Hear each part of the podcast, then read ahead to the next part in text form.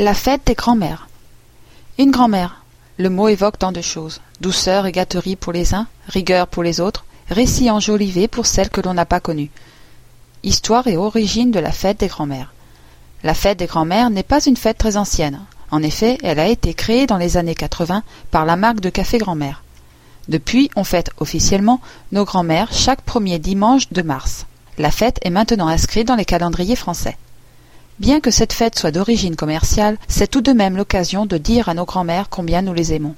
Elle est l'occasion de créer un temps d'échange entre les générations, en partageant avec mamie sa jeunesse, et ainsi permettre aux enfants de s'approprier l'histoire à travers l'histoire familiale. La grand-mère est le symbole de la famille et de la tradition. Elle joue un rôle important dans la vie de l'enfant.